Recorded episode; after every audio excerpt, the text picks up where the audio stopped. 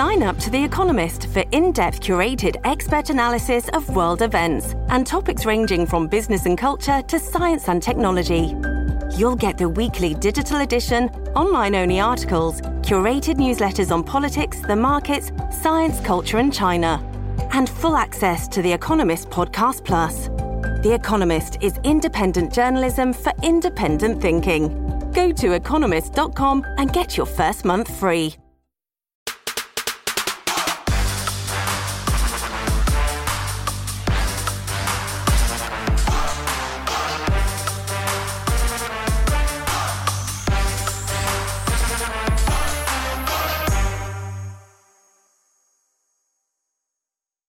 Welcome. It's indisputable. I'm your host, Rashad Richey. Good to be with you. Have a lot on the agenda today. Breaking down news of the day. Well, me and me. Top story of the day. Quite interesting. Uh, Donald Trump says when elected president, when reelected president, he's going to investigate NBC and MSNBC. And also, Karl Rove, Republican strategist, actually says quiet part out loud. Quite fascinating. Um, let's put them up full mass. Never surrender. Mr. Never Surrender, former President Donald Trump spent his Sunday night on Truth Social raging at NBC News and MSNBC and pledging to have them investigated for country threatening treason. Country threatening treason, as if there's another type of treason. Before and after leaving office, Trump has often criticized media outlets as the enemy of the people, even those who do not provide him favorable coverage.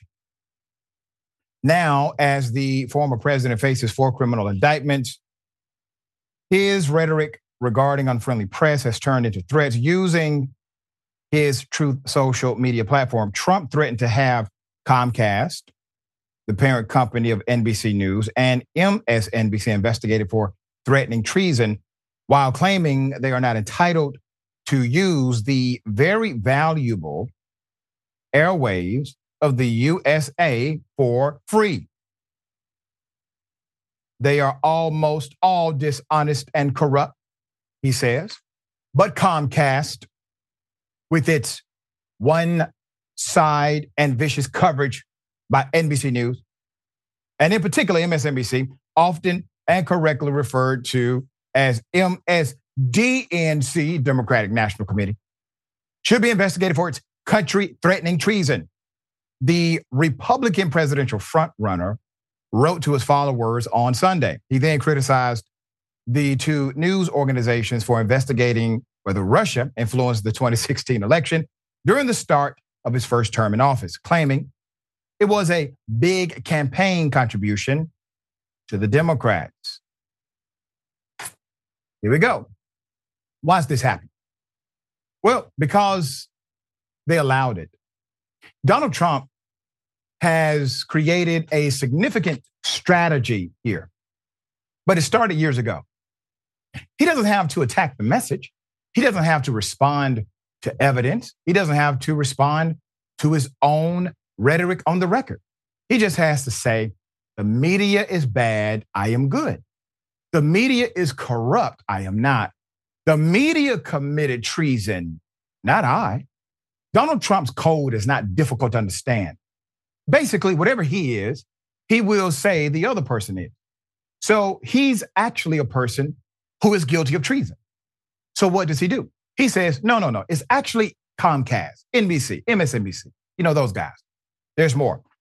Quote, I say up front, openly and proudly, that when I win the presidency of the United States, they and others on of the lame street stream media will be thoroughly scrutinized for their knowingly dishonest and corrupt coverage of people, things, and events. Trump added, why should NBC or any other of the corrupt and dishonest media companies be entitled to use the very valuable airwaves of the USA free? They are a true threat to democracy and are, in fact, the enemy of the people. The fake news media should pay a high price for what they have done to our once great country, he concluded. Despite his legal troubles, Trump's chances of being reelected are possible as he holds a dominating lead over the Republican primary field and is ahead of President Joe Biden in recent polls. So that's one element. Okay? Donald Trump is simply branding himself, rebranding himself as the anti establishment guy. That's all. So all of the conjecture, all of the rhetoric, all of the extreme language, and frankly, extreme behavior is rooted in that one constant that he is not like everybody else. And the more adverse he is to normative government structure, politics as usual, or the gatekeepers of his political class, he will seem attractive to many people because they don't really care about ideology. There is no Republican Party in the sense of actual ideals or value. It's just Trump now. That's all you have. Republicans are afraid to actually talk about policy because they don't know what Trump is going to say. And because they have no idea what Trump is going to say, they either have to pass the test by being for Trump or against Trump. And that becomes your entry or exit inside or outside of the Republican Party. Karl Rove, all right, old school Republican, still just a regular ass Republican. He was posed a question on Fox News, and I think his answer may have shocked them. Here it is. It's generally, generally seen that Republicans get blamed for these shutdowns. Well, generally because Republicans are responsible for the shutdown. They seem to eagerly want go. it. So, yeah, there's a reason why they get blamed. And, and, and, look, the American people demand that their government try and run itself in an appropriate fashion. And the fact that the biggest financial and business enterprise in the world, the U.S. government, cannot pass a budget in time and then ends up shutting itself down over things that are on the margin. I mean, we're talking about uh, the difference between this and that. And uh, uh, the Republicans are going to be uh, shoot themselves in the foot run in the run up to the 2024 election if they continue to, to, to think that shutdowns are a great way to, to mm. put themselves in front of the American people. Wow, the larger, the largest, excuse me, employer of African Americans is the federal government. I want you to think about who loses when they decide to shut down the government. Karl Rove, this is an insane moment for most of us. I'm in the twilight zone. I'm actually agreeing with Karl Rove on Fox News, who's telling the truth about Republicans. Here's the other truth extremists like Matt Gaetz, Lauren Boebert, and others inside of the Republican regime, they have hijacked the party. They always knew they were going to do this to McCarthy. McCarthy only became elected because he decided to play ball with the extremists. And they changed the rules, which allows them to basically take him out of power when they want to. And they're exercising that default that was fixed into his election. McCarthy is no leader. He did not become speaker because he leads, he became speaker because he does not. And this is the natural permeation of that reality. All right. We will update as it comes. Uh, unfortunately, a lot of people may be harmed in the shutdown by then if it happens.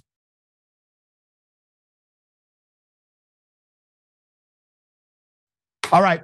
Innocent man did not do it, did not commit the crime, never did. He spent years in prison. Put him up full mask. He spent five years in prison. So for his trouble, they gave him $350,000. And there's another twist. You're looking at Demetrius Smith, an innocent Maryland man who has now received an apology from the state and approval for a 340,000 plus settlement after he was wrongly convicted of two violent crimes and imprisoned for more than five years. So Mr. Smith was wrongly convicted of first degree assault and murder in 2008 when he was 25 years of age. Smith spent more than five years in prison, including a full year after his innocence had been completely proven.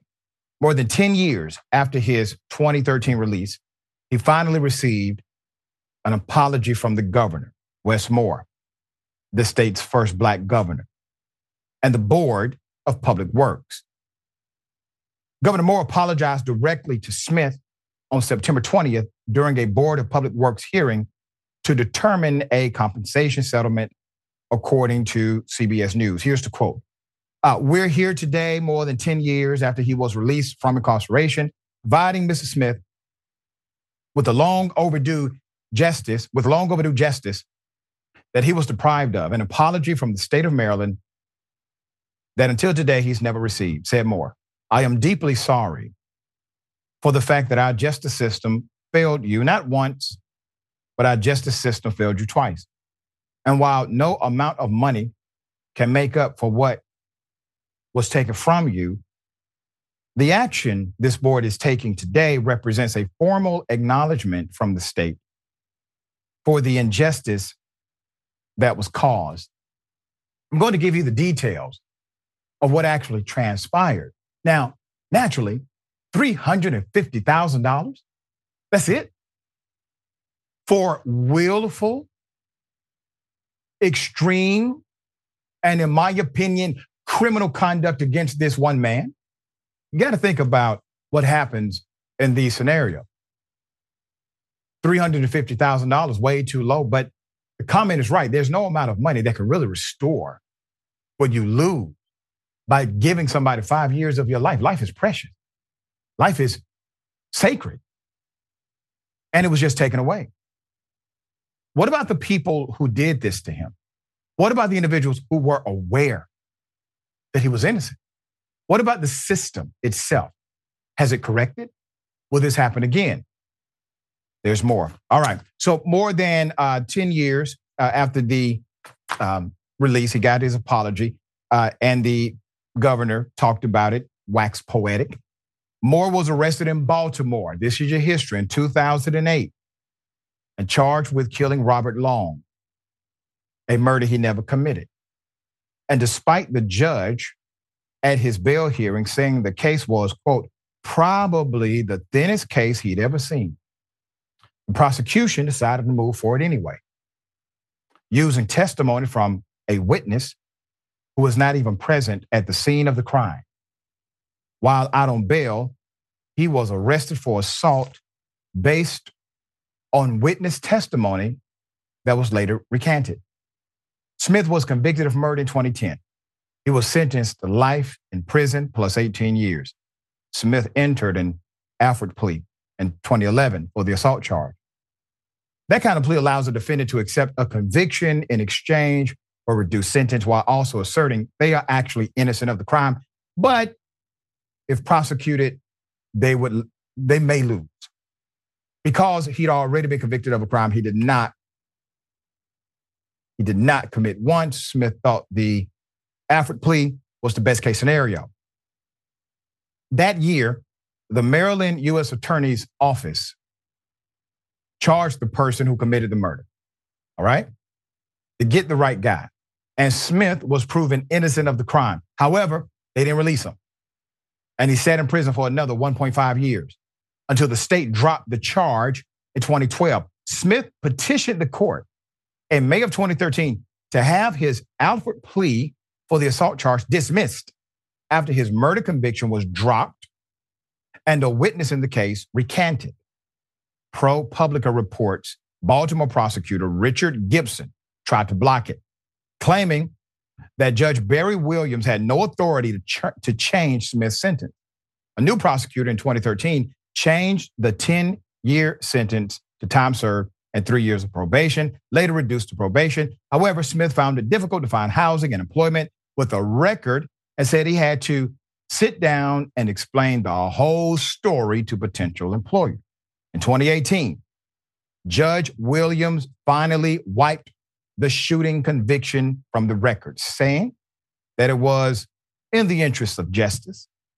And there's too much going on to leave it as is.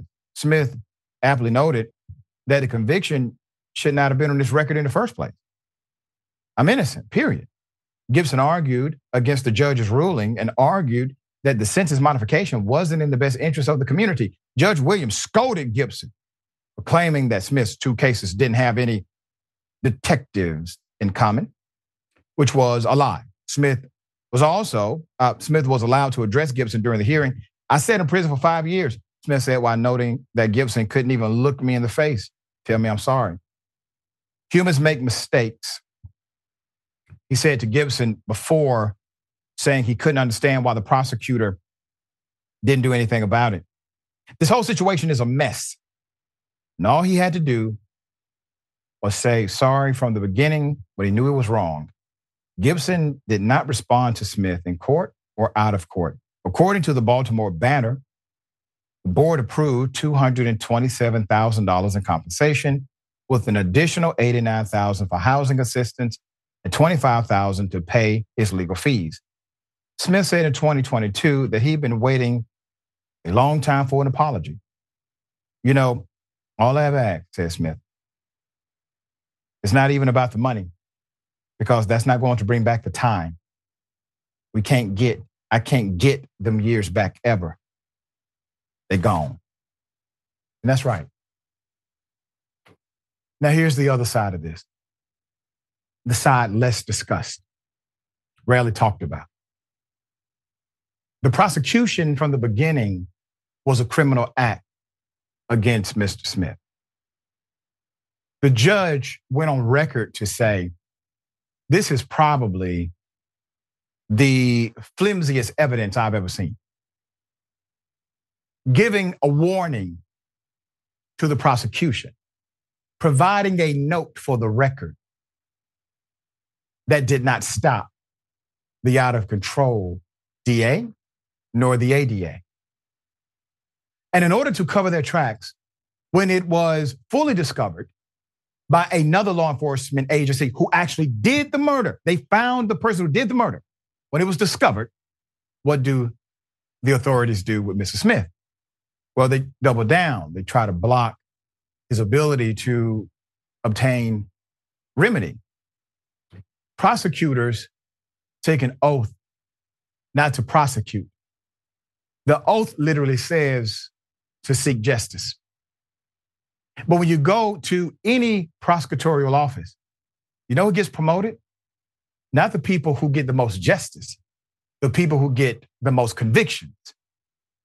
Not the individuals who provide the most community remedies, but the people who get the most years as it relates to conviction and jail time.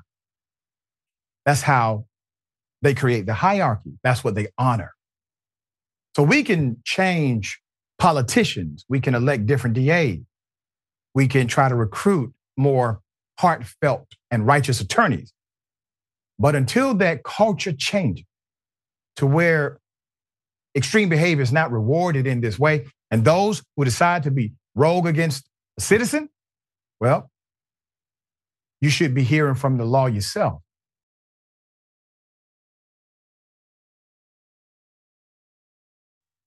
Everybody's seen it on social media. Let's go to the video. I will explain the update. Here it is.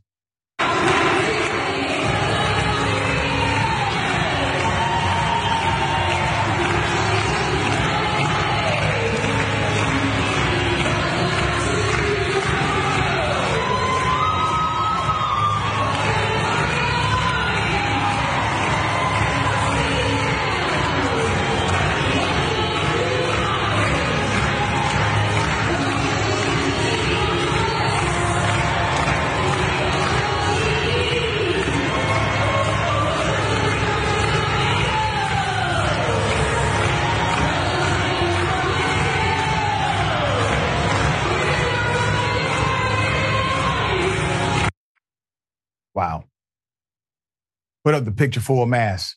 So everybody gets a medal, but the one black child in the line. Let's keep that picture up. A video of a young black gymnast being ignored at a ceremony. This actually happened in 2022. Video is surfacing. Where every child received a medal. That video obviously has gone viral. Gymnastics Ireland has claimed it was a mistake. They have released a statement following the video going viral. They disclose, quote, we are aware of a video that has been posted on social media relating to an incident that took place over 18 months ago at a Gym Start event in March 2022, for which we received a complaint from the parents of one of our members. The complaint alleged racist behavior by one of our officials at the event. On receipt of the email, as per our policy and standard practice in relation to complaints, we investigated the matter. Gymnastics Ireland immediately contacted the family to express concern and reassure them that the matter was being investigated. There's more. We identified the official concerned and informed the individual in question of the complaint. The official in question accepted fully that what had happened had not been acceptable, but stressed that it had not been intentional. The official concerned said that upon realizing the mistake, they immediately rectified it and ensured that the competitor concerned was presented with her medal before she left the field of play. Now, before I go on to some other nuance here, um, damage has already been done. All right, damage has already been done. That damage has been uh, public. That damage has been humiliating. And as you can see, the child is literally look, looking around like WTF. Am I not here? Do you not see me? Literally, she's right there. Okay. Damage has been done, psychological impact already in place, unfortunately. Speaking anonymously, the Irish Independent last week, the mother said that the complaint had not been settled and the apology was not genuine. She said a one line written apology from the official address to whom it concerns was not a genuine apology.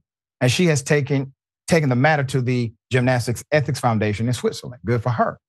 All right. Um, let's talk about Simone Biles. She said, and I quote, it broke my heart uh, to see footage of a black girl ignored in a gymnastic ceremony. Four time Olympic gold medalist. Miss Biles said, It broke my heart. And now that moment is part of the story. Jordan Chiles, an Olympic silver medalist gymnast, spoke out as well. Let's put it up. Now, this is part of the story also. Please help me find this little girl. This is beyond hurtful on so many levels. I need you guys to find her, please, ASAP. End quote. This is um, this is the reality of our societal construct. It can be very ugly, but very beautiful. The responses from those in the community of gymnasts. Well, that's a beautiful thing. It's unfortunate it took something so ugly to produce something so beautiful, all of this support and love. Let's put the picture back up. To the young lady who was ignored. There are people in this world who obviously who obviously are not okay with themselves. It is not your fault. It is their shortcoming. But in this moment, feel the love and don't embrace the hate. You got a lot of love on these streets. All right. You got greatness written all over. We got more on the other side. Indisputable, stick and stay.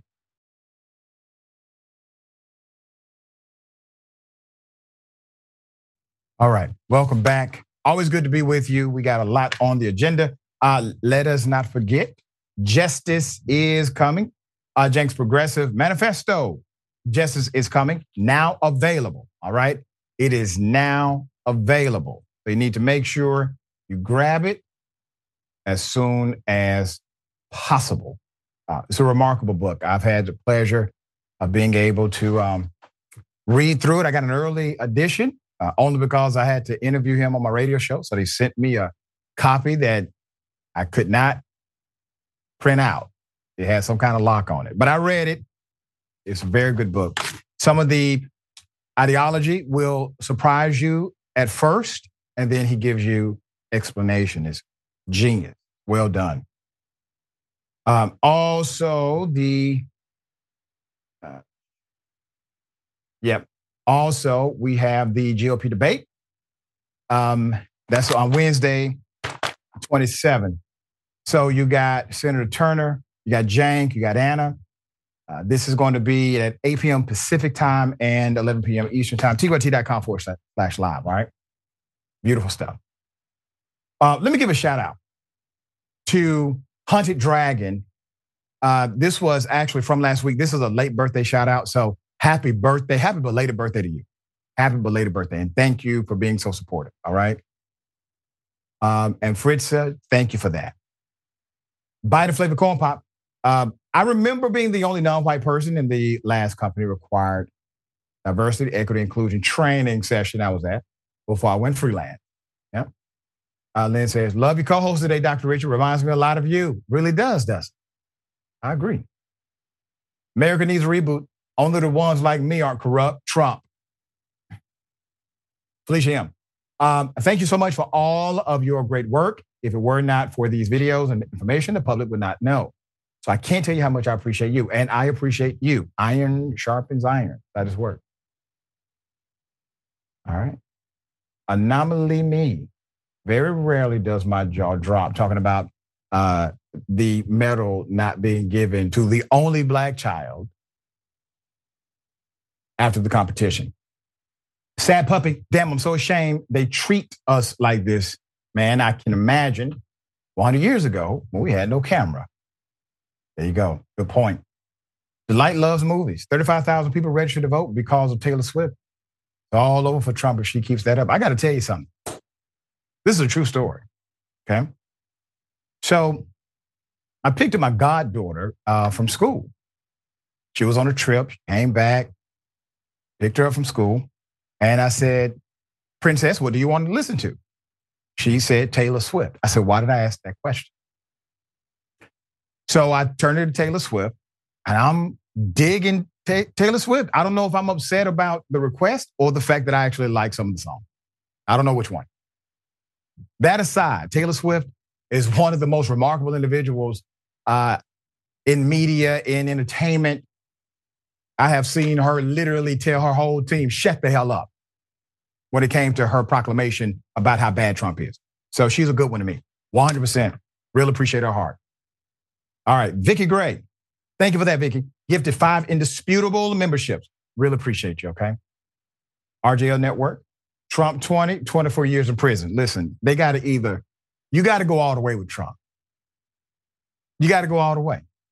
Let me remind everybody of one thing Hitler, look it up, Hitler tried to overthrow the government when he was in charge of a small section of an extremist movement.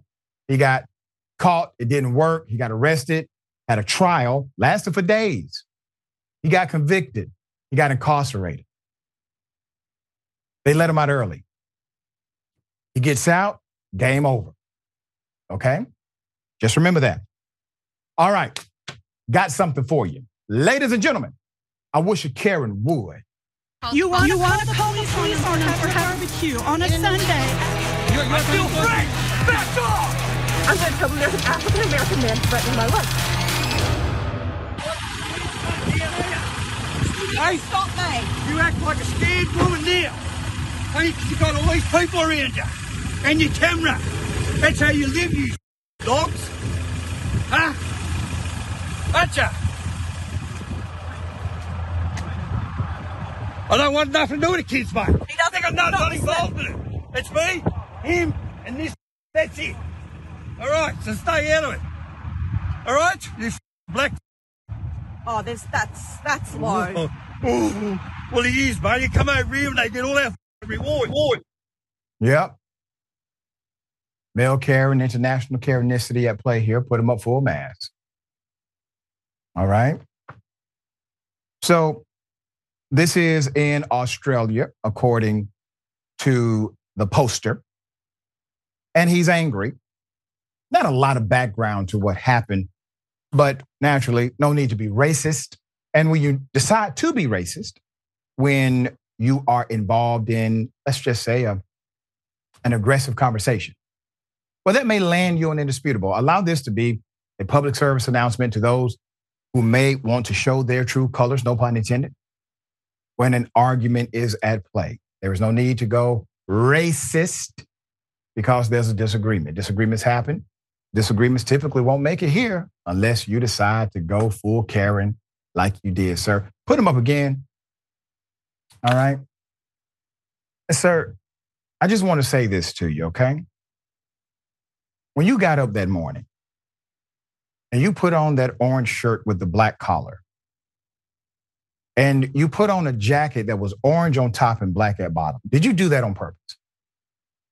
Because if you coordinated your jacket orange black combination to your shirt, sir, you need an intervention quickly. I could see why you were so damn upset.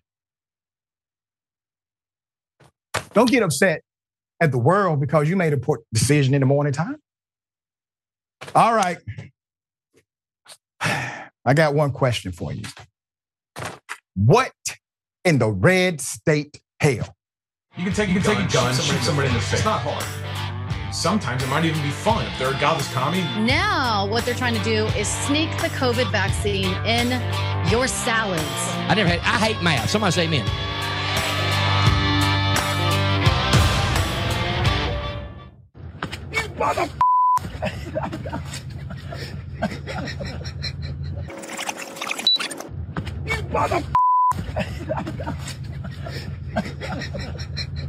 Now that's pretty good.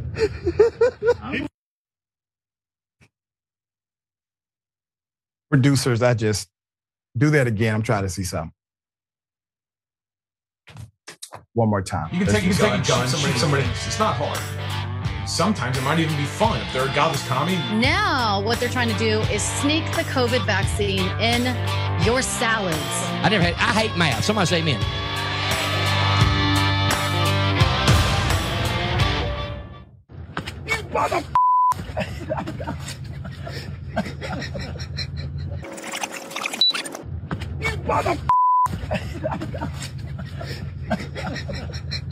Now that's pretty good. Sir, you have no friends, sir. Now, let me do this.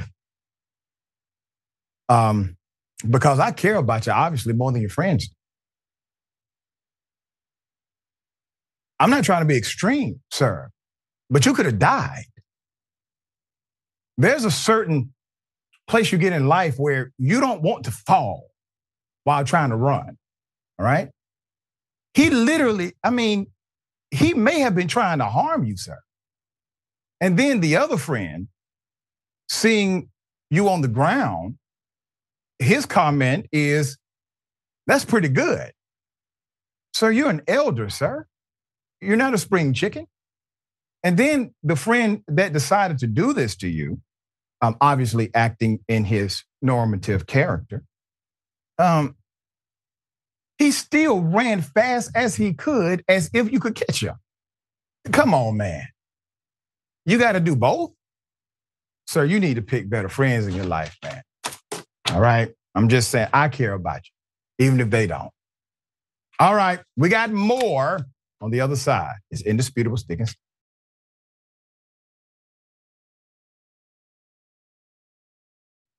All right, welcome back. Always good to be with every single one of you. Uh, Craig Gray Souffle, that little girl is a winner inside and out. I hope she's doing okay, Dr. Richey. That's right. Send her positive vibes and prayers, right? She's going to be just fine. Okay. Yep. Very interesting. Positivity leads to success. Talking about the Maryland man who um, served five years. One million for every year spent behind bars, period. That's the bare minimum. There you go. Especially when it's egregious. We're not talking about a good faith mistake. We're not talking about a prosecutorial error. We're talking about prosecutorial misconduct. And then misconduct after that misconduct. And then one more instance of misconduct. I agree with you. Uh, Fritza, sorry to the governor. That is not justice. Yep. Grumpy cat, Karen from the land down under. Yeah. G. Martinez Mack, racism is a default mechanism for most Karens. Uh, the Jack, thank you so much. Welcome to Indisputable. We appreciate you being on board.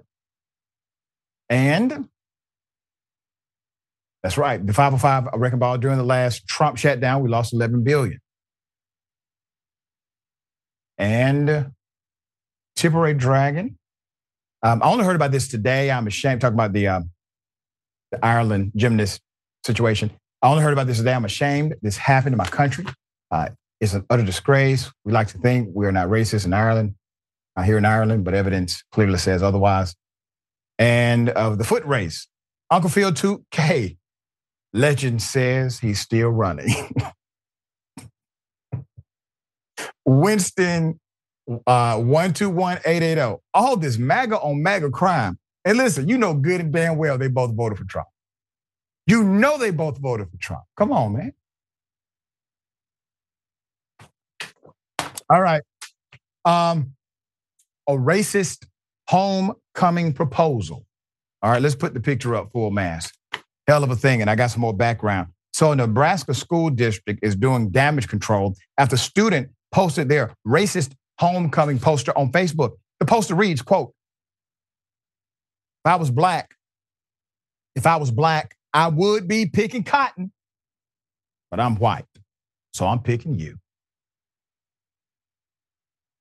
The still unidentified student has been temporarily removed from the school grounds while the district is limited in their ability to reprimand the student. North Bend Central Superintendent Patrick Nigen says they will pursue action. Quote, honestly, it makes me sick because it's very frustrating to me that students and or adults would do something like this. We've made contact.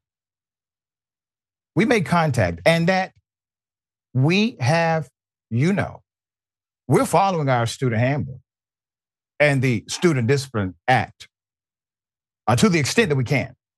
You have to take the First Amendment in consideration.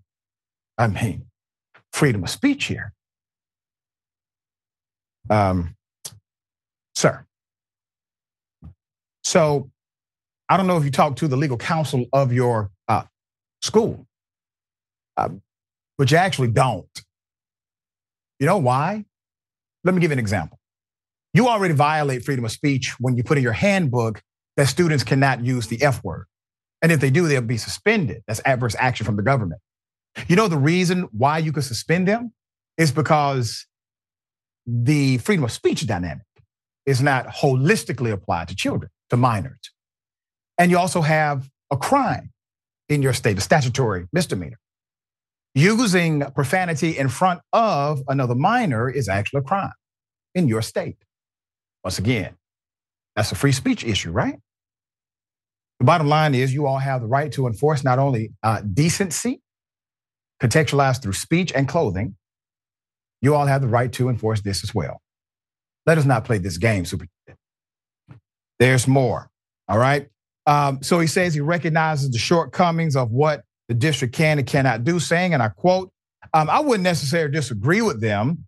Uh, we're going to the extent of what we can do based on, again, uh, the First Amendment and what we can do with the Student Discipline Act. Is that fair? Is that right?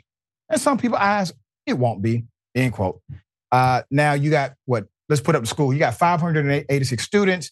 Um, only 34 are minorities. All right. So this gives you an idea of why this guy's talking the way he's talking. 34 minority students. Just three of them are actually black. Uh, the superintendent says the incident could become a new foundation for greater discussions about what students are posting online. Let's put it back up again. So we need to have a greater discussion about that. We need, okay, this needs to be a, a point of, of what? You know good and damn well that the student felt comfortable doing this because it is culturally accepted. They put it on a public profile. And in your response, sir, you kind of defend them.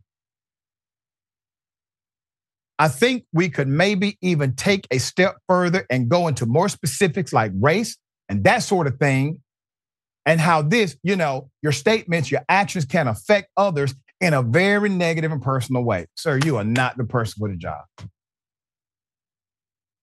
just the whole way. Put the quote up again. This is a major issue. And you're saying, I think we could maybe even take that a step further and go into more specifics like race. Sir, the student already went into race. He already started the specifics. Um, now the only incident, put it up. The incident is not the first of its kind around the country. Other students, both this year and years prior, have used the same line in their homecoming posters, receiving similar public backlash. Uh, the student and whoever was with the student, uh, because I don't think the picture took itself, uh, they knew exactly what they were doing. They also knew that the superintendent or the school system would not have significant adverse penalty. Uh, and naturally, uh, they likely learned it from their parents. Very sad.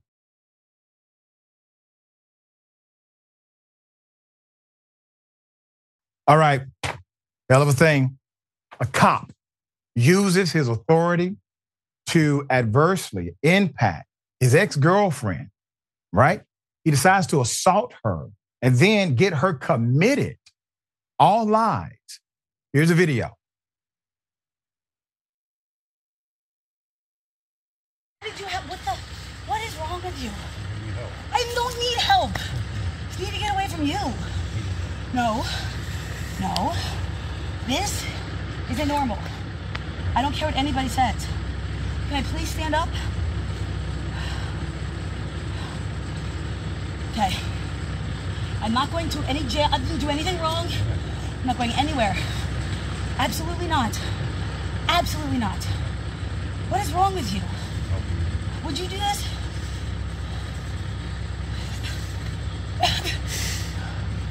Would you?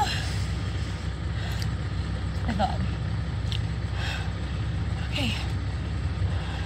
Please let me go. You just called the cops on me. You're a cop. You're a. What the is wrong with you? I've lived all over the world, and not one time has anyone ever come up, tackled me, attacked me, and called the cops on me for existing in the woods. I didn't do anything wrong except disagree with you. Let me go. You can't just tackle me like that. Get off of me.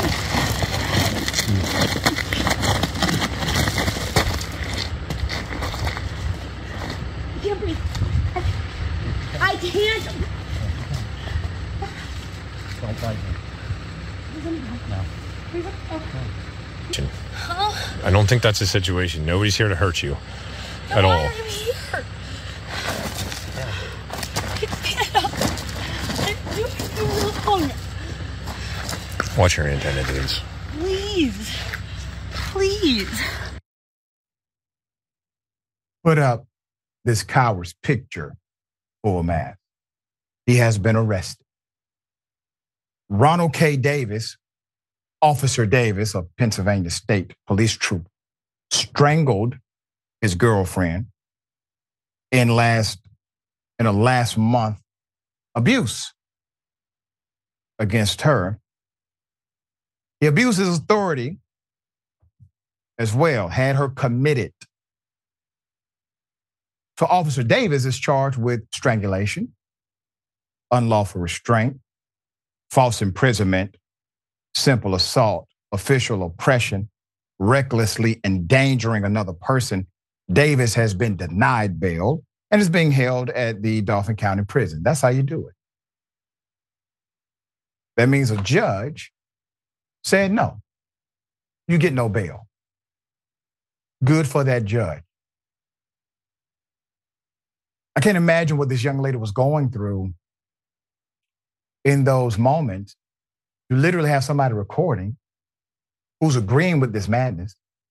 You have him, he calls the police because he know he knows they got his back, regardless of him being right or wrong. Then he gets her committed. Let me give you background on the incident. It's a hell of a thing. The woman told state police that Officer Davis exerted control over her in a variety of ways, shedding off electricity to the camper where he lived, locking the shed that held her belongings, generally restricting access to her belongings, the affidavit said. As their relationship deteriorated in mid August, she expressed a desire to start over in a new city and could start to feel tension building between her and Davis. Uh, the court document said the woman told state police she made statements to get a reaction from Davis, but never seriously wanted to kill herself. And Davis knew this. Davis left the Lykens branch on barracks on August 21st, drove straight to where his ex-girlfriend lived, more than 11 miles away. State police said in court documents. State police said Davis immediately confronted his ex-girlfriend when he found her in a picnic area of Weiser State Forest, Greenland, tracked in Williamstown. She tried to get away from him, but he grabbed her, carried her away, court documents state. A civilian who assisted Davis with finding his ex-girlfriend started recording the confrontation, according to the police. According to the court documents, the recording showed the pair on the ground with Davis sitting on top of the woman. At one point, he had her in a wrestling style hold, and she could be heard saying, I can't breathe multiple times. The affidavit says. Court documents said Davis told troopers his ex girlfriend had been making comments the entire day of August 21st about being suicidal and, and depressed. On August 26th, she was released from the hospital. The ex girlfriend told police that Davis threatened to make her appear crazy throughout their four month relationship.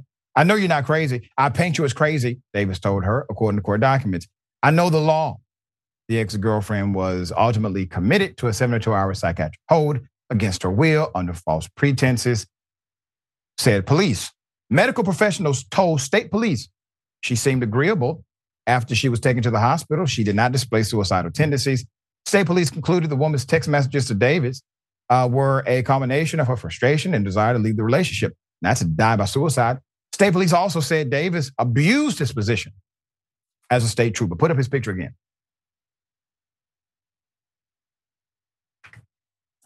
Obviously, this man is out of control. He has not been exposed. You know what has not been exposed? The people he likely did this to while on the beat, while being a cop. There should be an investigation into all of his arrests, into any claim of malfeasance, corruption, violence. He did this to somebody he claimed he loved. He literally strangled the woman. And according to the narrative, told her that he would do this to her one day. I'll make you look crazy. I will make you look as if you don't know right from wrong, up from down. That's diabolic. And you don't think an individual like that is willing to do adverse things to people they don't claim to love? They don't know, they don't have some level of connection to? This talks to a deeper, this speaks to a deeper dynamic within policing. While we keep seeing some of the worst people end up in some of the most trusted positions, meaning they get a lot of public trust. They got a gun, they have a badge, they have a license to kill. Why does policing attract them? You got to think about that. Why does the industry of policing attract people like that?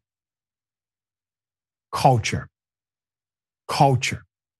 And until you deal with that part, all of these other reform policies, um, let's have a community liaison. None of these things will solve the underlying problem that you need not simply reform, you need replacement. Bottom line. All right, we will give you updates as the trial moves forward. Uh, very thankful that the judge told him no bond.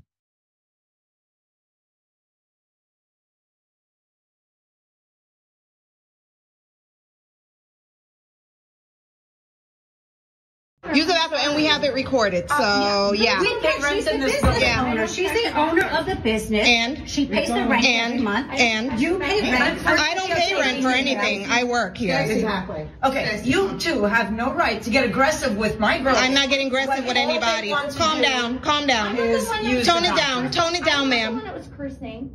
Yeah. Yes, you did. You did. You did. What the hell is going on? No, you said what the f? F word, okay? You did. You did. Yeah. See, just like that. Just like that. Can I ask you a simple question? You don't have to ask us nothing. Go talk to your landlord. I did talk to my Yeah, and what yesterday. happened? Nothing was said to us. So Okay, listen to me for a second. I don't have to listen to nothing you're saying. I want to know I don't have why to listen you can't to use the bathroom anything in your building. because I want to use it here. Why? Why? Because we want to. Be- But you don't pay rent here. So? This is not your ba- building. It's not your bathroom. So? Talk to your manager So? about improving the bathroom I'm in gonna yours still use if it. you don't like it. I'm still going to use it. well, okay, then we'll just take it up with the landlord. Go for it. And Go for it. And we'll seek a reduction in our rent Uh huh. because we can't use our own friggin' bathroom. First of all, I don't even know who else is in those other in it. stalls. Who else is in those stalls? I have no idea. Your people. They, they seem to be camped out, and there's probably somebody from their building. Okay.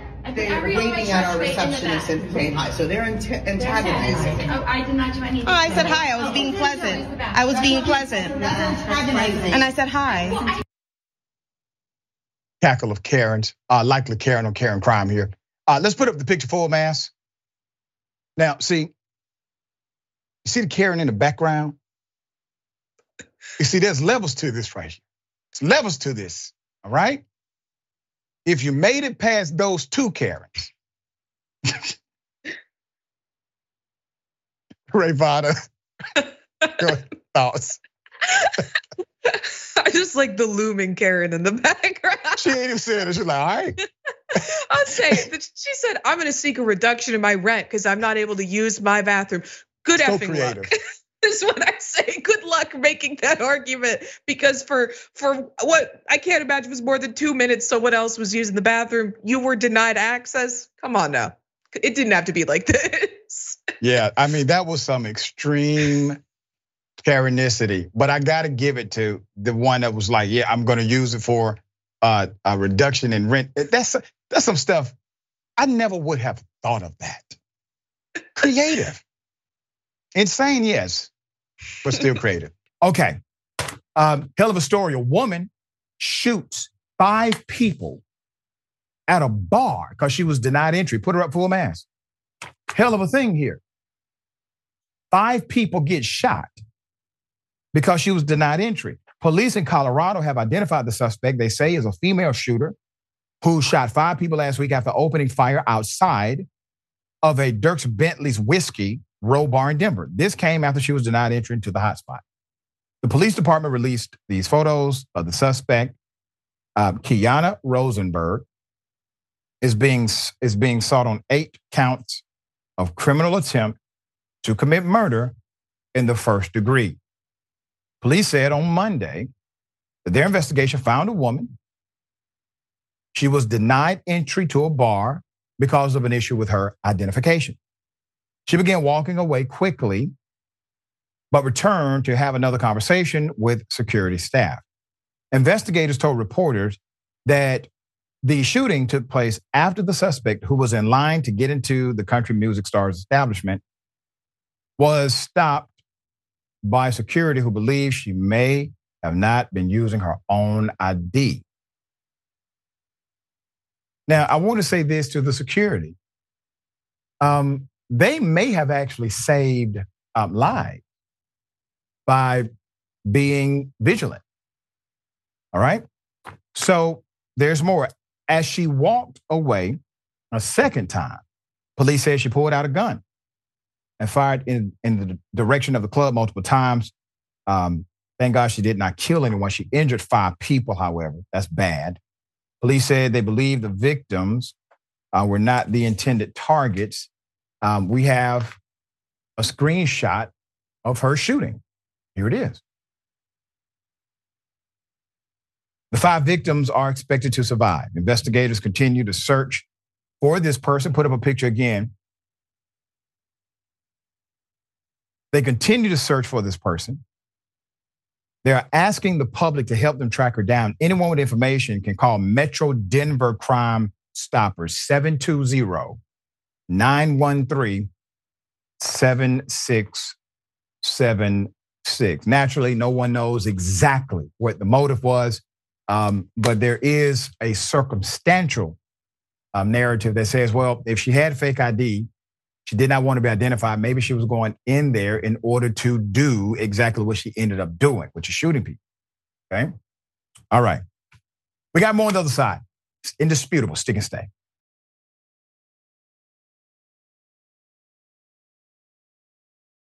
All right, welcome back. Always good to be with you. We have a lot of shows still left. All right. Let me read some of these amazing comments. Um, America needs a reboot. I have a feeling these kids in Nebraska live in a very white bubble. Yeah. Lynn, I don't understand who was filming that abuse.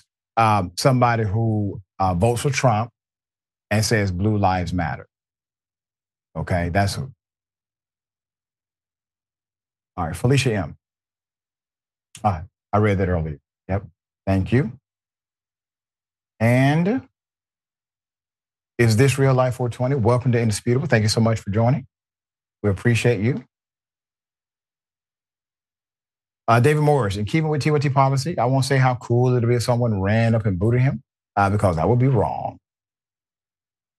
Winston, uh, 121 880. Uh, this is what happens when you let PragerU teach children about history. Uh, that's right. That's so correct. And yeah, uh, Jack Jackal Dragon 1991. I hope each of those dates said no. Yeah.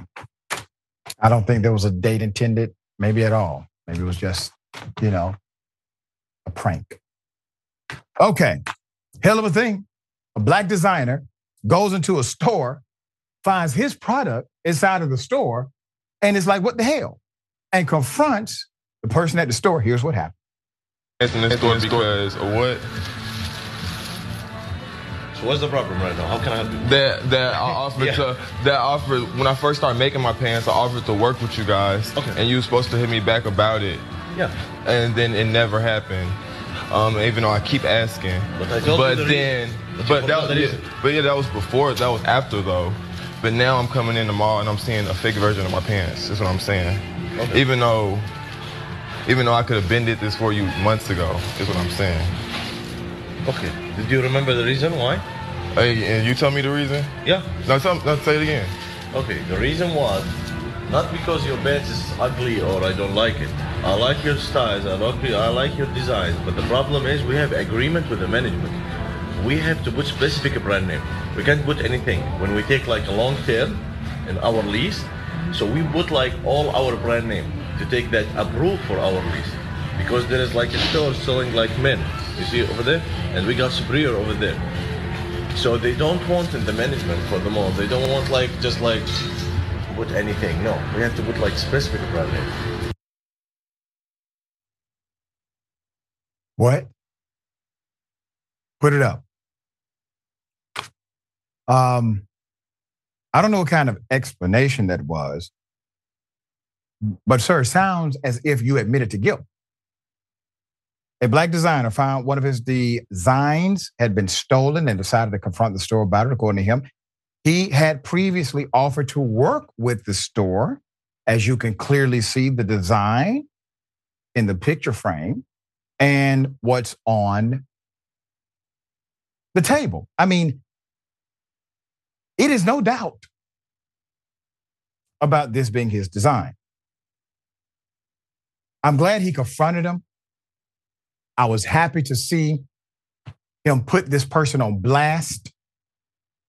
Working as an artist, someone who literally designs, expresses through fashion, um, it's a difficult job. You know, those designs, they come from the soul of a person. It's a deeply spiritual thing, in my opinion. And for someone to literally steal what you have birthed from your being, that's especially offensive. Big ups to you for doing this.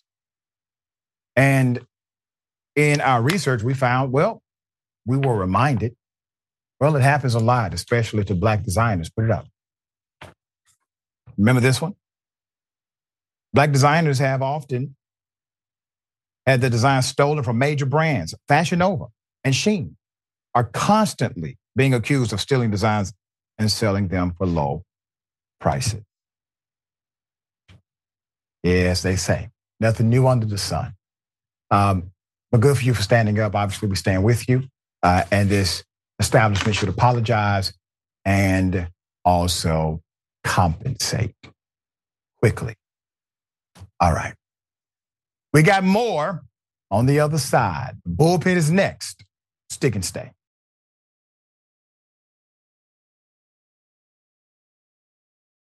Let's get it. Ladies and gentlemen, welcome to the bullpen.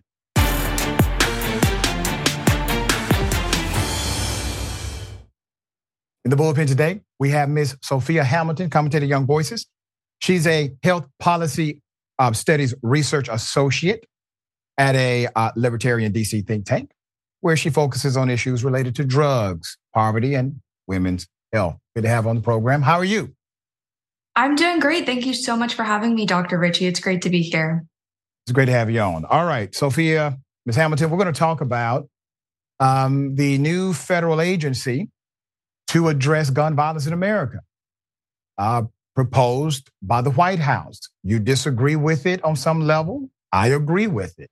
Let's start the debate. I don't want to presume what you know, believe about that proposed division inside of the federal government. So, what say you? Well, thank you so much. Um, I want to first start out by saying that I appreciate that there's some action being taken on gun violence and prevention of this violence. Um, I was in high school when there were the shootings at Douglas Stoneman down in South Florida. I was in high school in Florida. That's something that greatly impacted me and my loved ones. And so it's it's nice to see that this announcement and that there's something going on and that there's something happening. My issue with the Office of Gun Violence Prevention is I don't think that it is we should be letting the executive branch legislate. I don't think this is the role of the executive branch, of the president, of the vice president. I think action on gun violence should be taken directly by Congress. Why? Because the role of Congress is to legislate. They're the legislative branch. Uh, the executive branch has doubled, tripled, quadrupled in size over the past several decades. And we've given too much power to the administrative state. And honestly, they're not very effective at their jobs. Congress, Congress is effective? Not always, not always. And that's a great point. I have a lot of issues with the federal government not being effective. So Let's that's, that's a good point to bring up. Let's go back to a point you made about the uh, administrative wing of our government. Uh, you're right. The legislative branch is separate from the executive branch. I read the policy proposal, which, by the way, was presented by a member of Congress, just couldn't get anywhere. Um, I read the policy proposal. There's nothing that blurs the line between administrative function and law. So when you say, well, basically they're not the right agency to do this, they're the only agency that, that can actually create administrative agency at will based on budgetary dynamics. So how can you argue that they're not the right agency to do so? No, that's that's a great point. I just think fundamentally, I don't think our administrative state should be as large as we've allowed it to become. Um, and this just falls into the administrative state. Um, we've let the president have so much power over the legislative branch. And I do think administrative agencies are in some capacity legislating through their promulgation of different rules uh, through which I know are, are not they're not laws, but they act as laws, and their regulations act as laws. Well, so that's my okay, issue. When, when you say their regulation act as laws, that's not that's not correct. They're not able to, let's say, make an administrative policy that goes adverse to the Supreme Court. They're not able to make a legislative, they're not able to make an administrative policy that goes against a legislative statute. They're not able to make an administrative policy that goes against any statutory dynamics that have been established whatsoever uh, they are able, by statute, uh, they are able to make administrative offices to deal with particular dynamics within the context of culture and society and government. So it's, it's interesting to me that you did agree in the beginning. You said, listen, I'm glad they're doing something. This would be an office to uh, at least address gun violence. Gun violence. Now, think about that. You agree on some level that gun violence needs to be addressed, and you're glad to see some movement.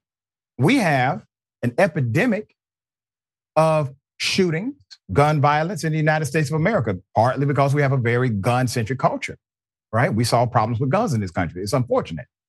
We also have a CDC. Why do we have a CDC? Because we have infectious diseases in this nation too. Uh, I don't think you would make the argument that the CDC shouldn't exist because um, it's an administrative agency. All of them are administrative agencies, madam. If you take away all of the administrative agencies, you actually have zero direct government employees outside of your executive branch cabinet and the subsidiaries called uh, uh superior and inferior employees at the cabinet level you have your secretary and your undersecretaries. So how would you run a government without the um, connection of the administrative policy wings that come from it? That's that's a great point that you're making, especially with the CDC. Um, I wouldn't go as far to say that we should get rid of the CDC. I am not that radical at all. I'm not a radical libertarian. Right. Um, but though some people would make that argument from the libertarian side. Um, but going back to administrative agencies, the administrative state in the 1900s and now in the 2000s has able to run an effective government before we had this large administrative state. So I don't think it's fair to say that we can't we can't run a government and have laws and have these different policy actions taken without all of these administrative agencies. I do think that the huge amount of federal workers, just all of the bureaucracy. I have a lot of friends that work in government. It mm-hmm. does make it much more difficult to get these policies in place, enacted, and making sure that they are effective policies because there's going to be a lot of bureaucracy and there's going to be some double stepping and people getting in the way. And we're just not going to make sure that the rules are there and effective. I, I would encourage you, instead of just being against administrative um, dynamics, right? and, an administrative office to look at what it does. Because I can argue with you on the merits of an administrative office, and I would probably agree with you on the lack of effectiveness of some of them, if not many, right? But I would look at it line by line, item by item, if it actually is effective. Now, I want to read some stats to you because I think it's time for somebody to do something. You literally have a nation where 88% of American gun owners, gun owners agree with universal background check. 79% of NRA members agree with background checks. Over 90% agree with red flag policies, meaning if you have a mental health background, et cetera, you should have a different bureaucracy in order to obtain a weapon. That's this is a problem when you have zero legislation being passed that actually agrees with the sentiment of the majority of America. That's a problem. You got to address that problem somewhere. And maybe this office can, to some degree, at least bring a level of cohesion around the argument in ways that right now, obviously, is not happening. Do you not agree that could potentially take place? Oh, I think that's that's a wonderful point that you're making. Um, I definitely think that there needs to be more stringent laws on how you can get your hands on firearms. I think mental health background checks are a great solution. My issue with the Office of Gun Violence Prevention is it's very unclear what exactly they're going to be doing. Gun violence. Hold on, wait a minute. Gun violence prevention. Yes. That's what they're going to be doing. no, exactly. But I, I want to know exactly what steps they're going to be taking, what rules since it's an administrative agency what rules they're going to be when, trying to put in place whenever you ask that question about any administrative office do you know what the cdc oh i definitely i ask those questions about every administrative office okay so you know they actually do have a presentation from the first bill that was produced by a member of congress that says here's what the office would do it's quite expansive have you read that I, I did. I just thought the language was a bit vague. Um, and it sounded a little a little too political to me. I wanted line items of what exactly the steps that they were going to take and what that legislation would look like. But I, I, I do understand that it's probably too too early on in this situation to know exactly what they want to do. Yeah, I don't I don't want them to come in with concrete. I want them to come in with a, a fluid idea and we bring on individuals to make it concrete. We want to work through collaboration, not dictatorship. So I'm okay with the fact that you're formulating ideas as we move along because we know this is a very new thing. Safer Communities Act. Huh? Sorry, go. Uh, the Bipartisan Safer, Commun- Safer Communities Act was passed in 2022, back in July, and I just don't think we've seen a lot of change happen from that. And so, in President Biden's announcement of this new office, he's harkening back to this act that he helped get passed and that his office helped to draft. And we just haven't seen a change in the violence, gun violence rates that have happened in over a year since its passage. Uh, well, I, I encourage you to look at the statistics in Chicago. Um, literally, their pilot program, uh, based on funding from the program you speak of, uh, decreased at a rate of 32% individuals between 18 to 25, their association with gun violence. I know this because I do gang, I do gang peace treaties in Chicago and other places. Uh, and so I'm aware of the stat. The program works based on local implementation. Washington, all they do is write the check. It comes down to local leaders to implement the program. Would you want that money taken away from Chicago because you don't agree with the fundamental basics of having an administrative office? I don't think so. Oh, right? absolutely not. Absolutely not. No. And I think it's great that the program is going down to the local level. That's right. It works in some areas. Some areas they need to have a better uh, executive working it, right? But that's how all of these processes work. There's no perfection. We're talking about human beings who execute on plans and ideas. There was no perfection under Trump. There won't be perfection under Biden but we cannot uh, make decisions based on perfection. We have to make decisions based on practicality. Will it or can it be effective? And until they show me that they are holistically incapable, I won't criticize a decent idea when we have a lack of ideas. Do you follow my point? Oh, I, and I completely, I completely agree with that. I'm glad that someone is taking a stand and that there's some action being taken. I just, my issue is I don't know if this is the most fiscally, if this is the best fiscal way to go about it, just because of the bureaucracies and ineffectiveness of administrative agencies in general. So I would rather see it go through Congress, but since this office was created by Congress through through an act, I'm fine with it, but I do think that it's a good first step. That's what I'll say. All right, so you at the end of the debate, you do agree with me on parts of the issue. All right. I think we started out in somewhat of agreement. Agreements. All right. Uh, so, so let me also say this then. Um, I get your point. You know, execution of a program like this, you know, who knows? But if they have a strong apparatus to where they can connect the money, the resources, give the support required to local individuals who know how to do the work and get the job done, now you have a winner. Now you have case study. Now you have people that uh, they were able to make it work in, let's say, uh, Detroit. Now you have a case study that you can use in New York. This is how we do this. This is how we start working these programs to make a more effective policy reality for those who it adversely impacts, talking about gun violence in America. Um, so I do hope you're an ally to the program. I hope that you continue to push for the policies that can protect people. I know you have a strong policy background and, uh, you know, hell, you don't know. Joe may surprise you, okay?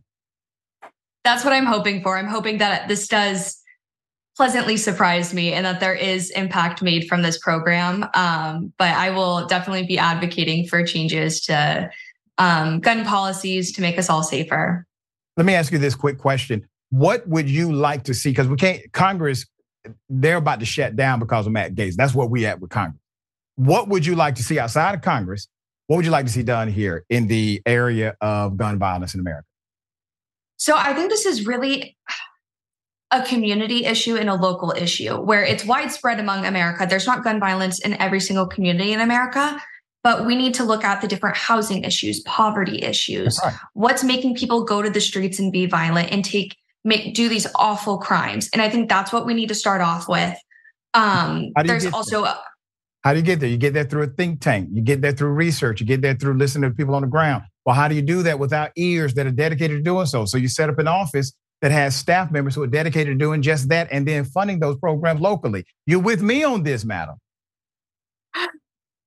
If if it can be done effectively and efficiently through that office, I can be somewhat for it. If it if it works out policy wise, that is my main concern. I'm not a I'm not into politics here. I don't care whatever office is doing it. If it works, it works. Yep. Um, and if it's financially feasible, then yes. There you go. All right. I can, I can, I'm okay with that. All right. Um, it was a pleasure having you on the program. Thank you so much. We'll definitely have you back. Thank you. All right. Remember, take care of yourself, take care of each other, take care of the planet. Remember, the truth is always indisputable.